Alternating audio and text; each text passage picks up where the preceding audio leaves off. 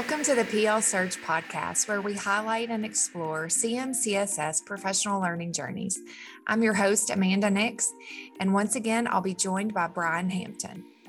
Brian, one of the most inspiring things about this school year is how the employees in our district have grown by trying new things to reach students during the pandemic and in the virtual setting.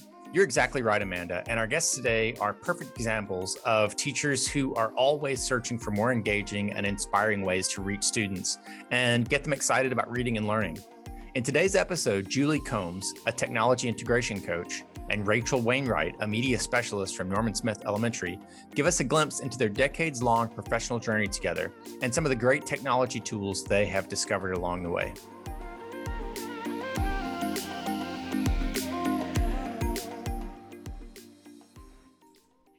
Rachel and Julie, we are so excited that you guys are here with us. Let's start by letting you tell us a little bit about yourself. So we'll start with you, Rachel. My name is Rachel Wainwright, and I have um, been lucky enough to be with this school system for 26 years. I've been the librarian at Norman Smith for 16, and I was a high school teacher for five years before that, and a middle school teacher five years before that. And Julie, were we doing something on stage at Richview Middle School? And we were helping some kids do a program. And she came up to me afterwards and she said, You know, I think we could be friends. and it, has been like that. We've, we've been friends ever since. okay, so Julie, what about you? I am Julie Combs. I'm currently a technology integration coach.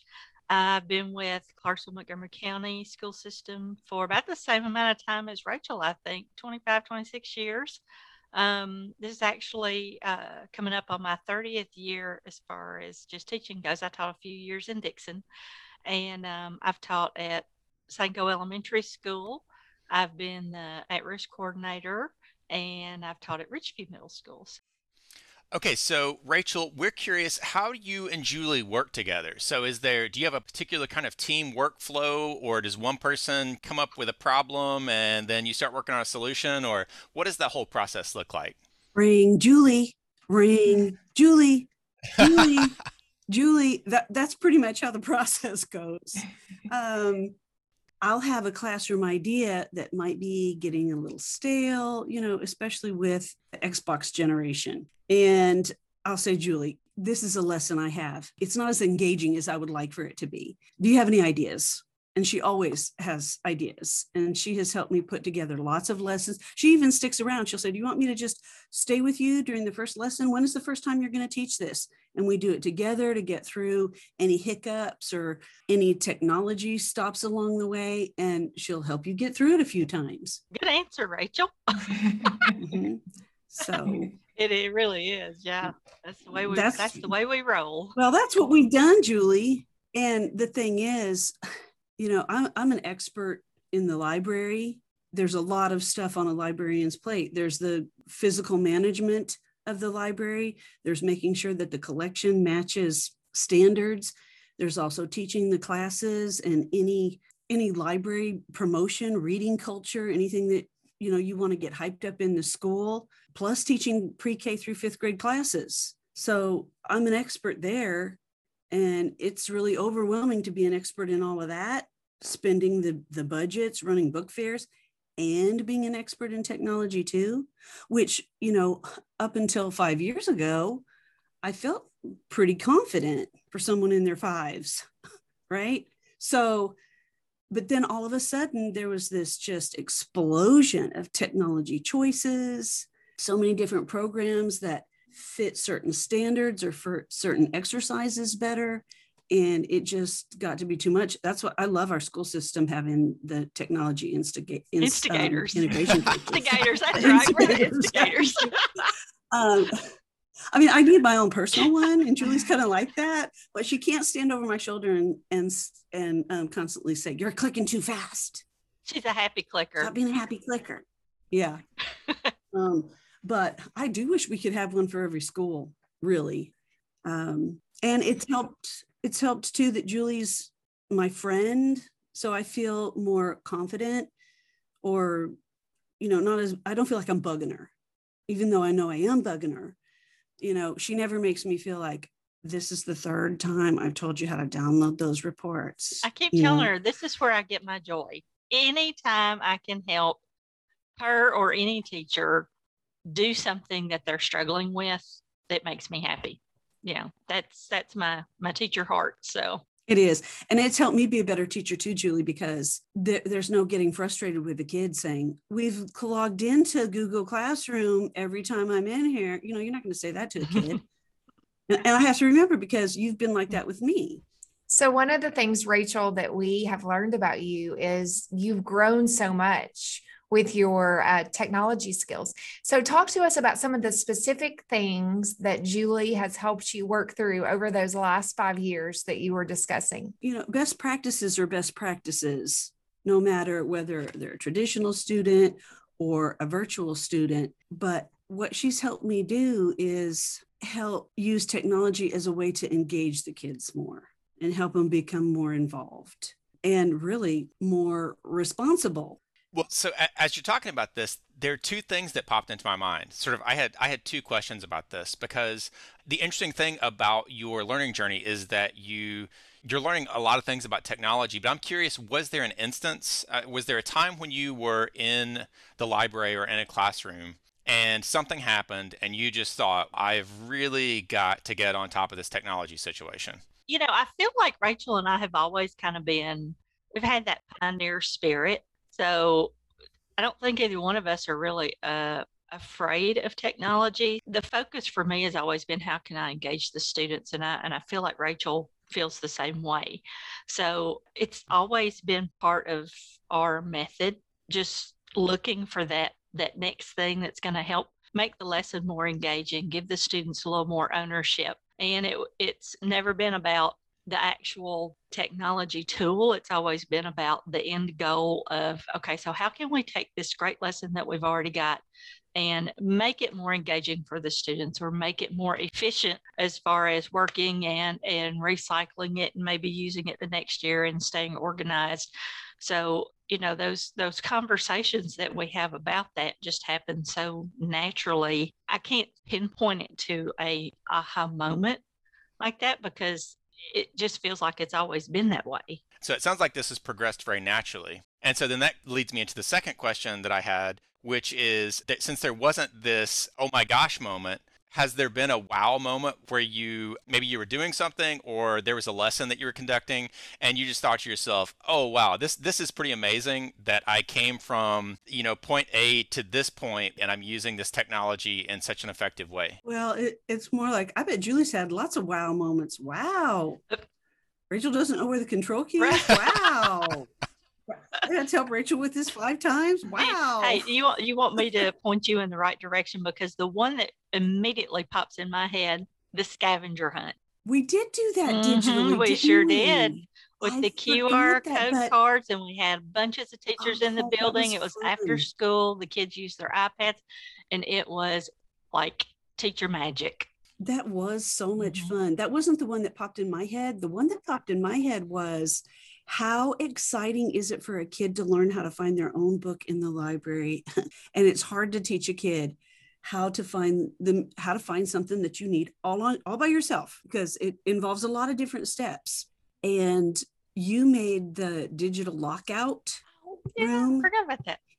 And we hid clues all over the library and there were several different steps involved and then they were super motivated to go find what they needed to find search it out once they got the books to the table that they were supposed to do there were clues in them they had to rearrange and do a little puzzle and then they could get locked up you know unlock themselves from the digital breakout room and that was so much fun That sounds fun. The library, the library lockdown. I forgot about that one.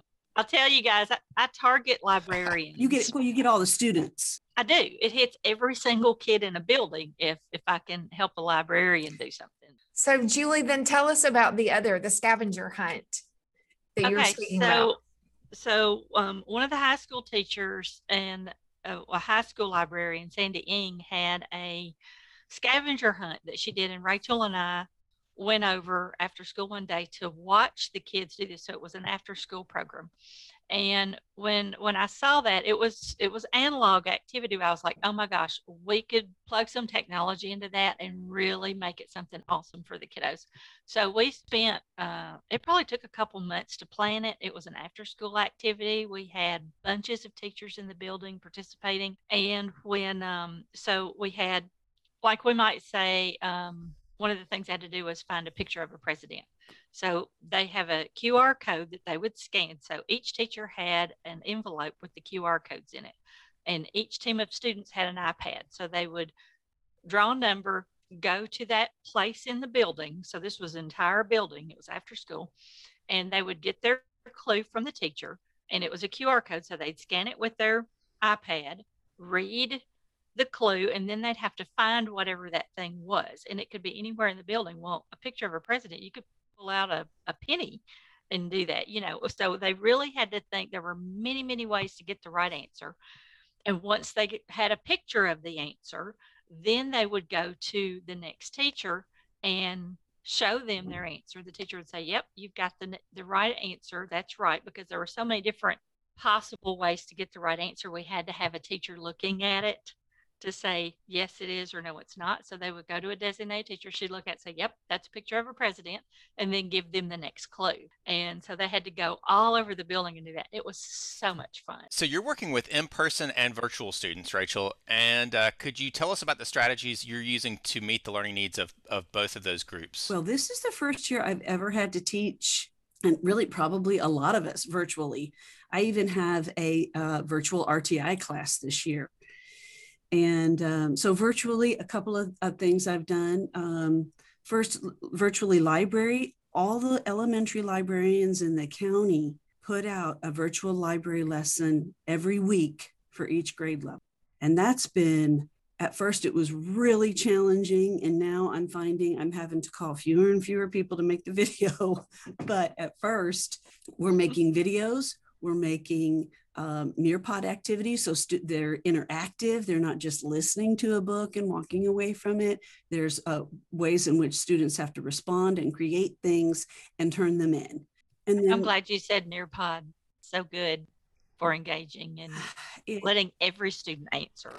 It, it's so wonderful. And you know, I was thinking about something I said earlier, which was there's such a smorgasbord. There's just such been such an explosion of things. And you were talking about wow moments, Brian. And it was like, wow, I'm never going to wrap my head around all these things. You go to all these in services and they said, well, you're just supposed to take this much away. Well, if you just have this much, you know, a tiny bit of every little thing, it feels disconnected for me. And Julie said, just get one down get one. one. down, get it so that you know the program inside and out. And that was a Nearpod for me. So I know how to do everything in that and and get it going and make it useful to students. And then you're ready to go on to the next thing.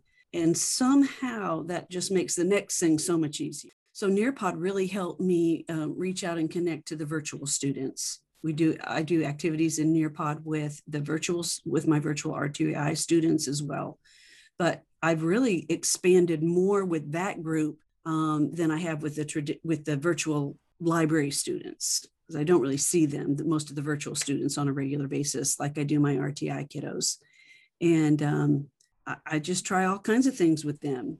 And it's a small group too, so I think I, I, don't have to worry about any classroom discipline falling apart or anything like that.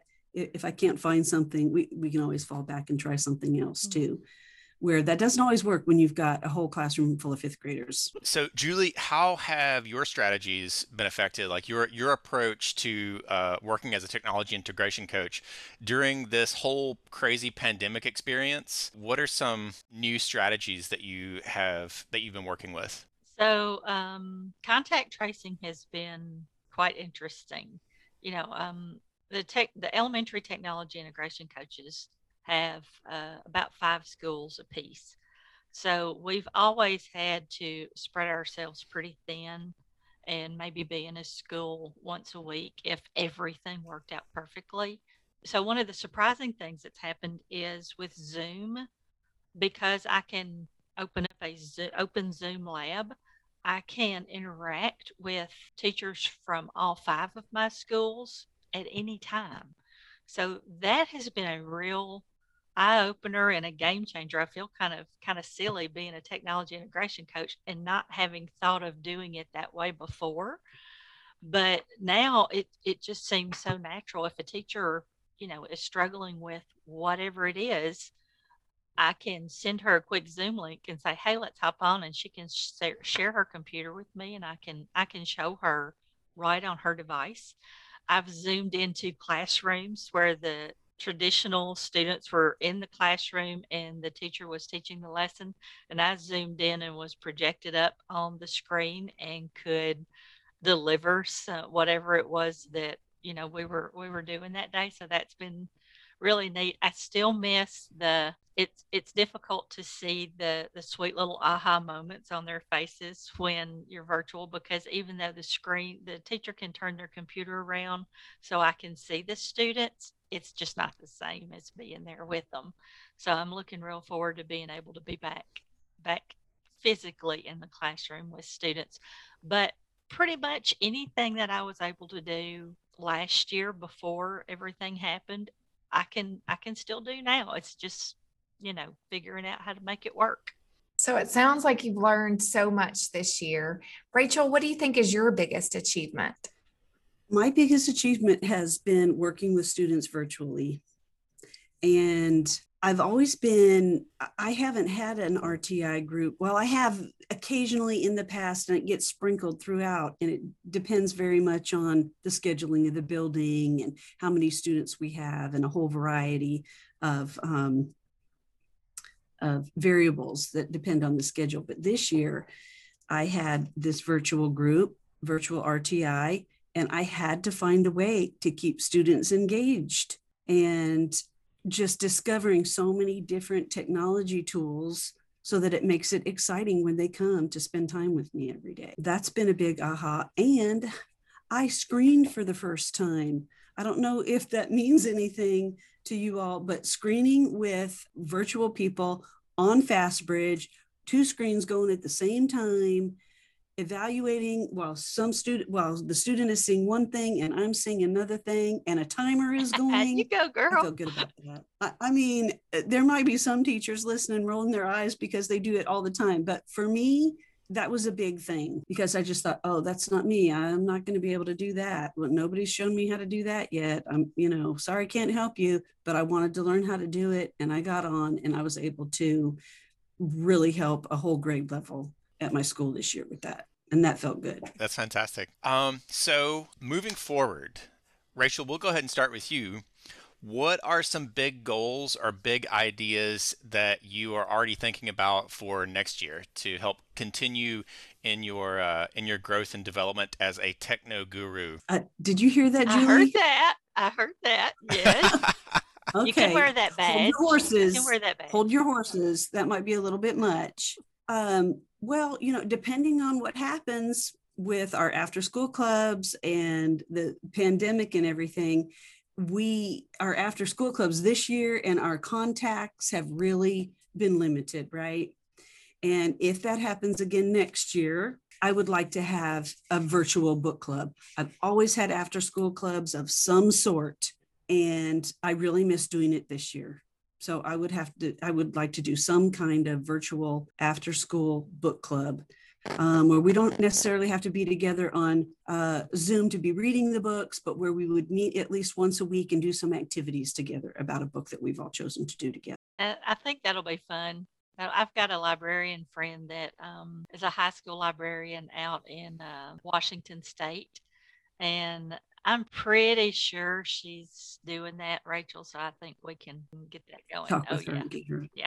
So then, Julie, that so that there's one thing that we know you are connected with Rachel and doing the book clubs. So, are there other things that that are percolating in your mind for for the coming year? Oh, so many things, so many things. Um, one of the things that I'm really excited about for next year is using the SAMR model. It's S A M R to help teachers kind of ramp up the the rigor of their tech integration. You know, the technology integration coaches talk the SAMR framework amongst ourselves all the time, but it's been a bit of a struggle to have that conversation with teachers. But now that we're one to one and teachers are seeing what the possibilities are. I think it's going to be a, a natural thing for next year to start helping teachers move from substitution, which is just taking whatever we did physically and putting it on the computer, to augmentation and modification of redefinition, which are the other levels.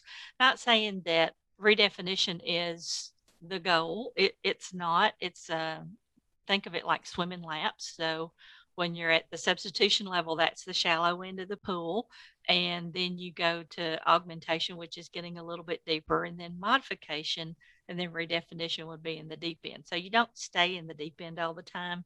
You swim laps. So I'm really looking forward to helping teachers. Most of my teachers will be moving from substitution, which is what they've grown accustomed to this year, to augmentation and modification, where they're really um, embracing the advantages that the technology can offer using those built-in accessibility tools using the features in nearpod so that they can collect data monitor what their students are doing get every single kid using the technology and answering so that you know in the traditional classroom we ask a question one kid gets to answer maybe two but they all have something in their mind. With nearpod everybody gets to answer every time they don't have to be sitting in the room with you, but they can be sitting in the room with you. They still all get to answer at the same time. So that's that's powerful.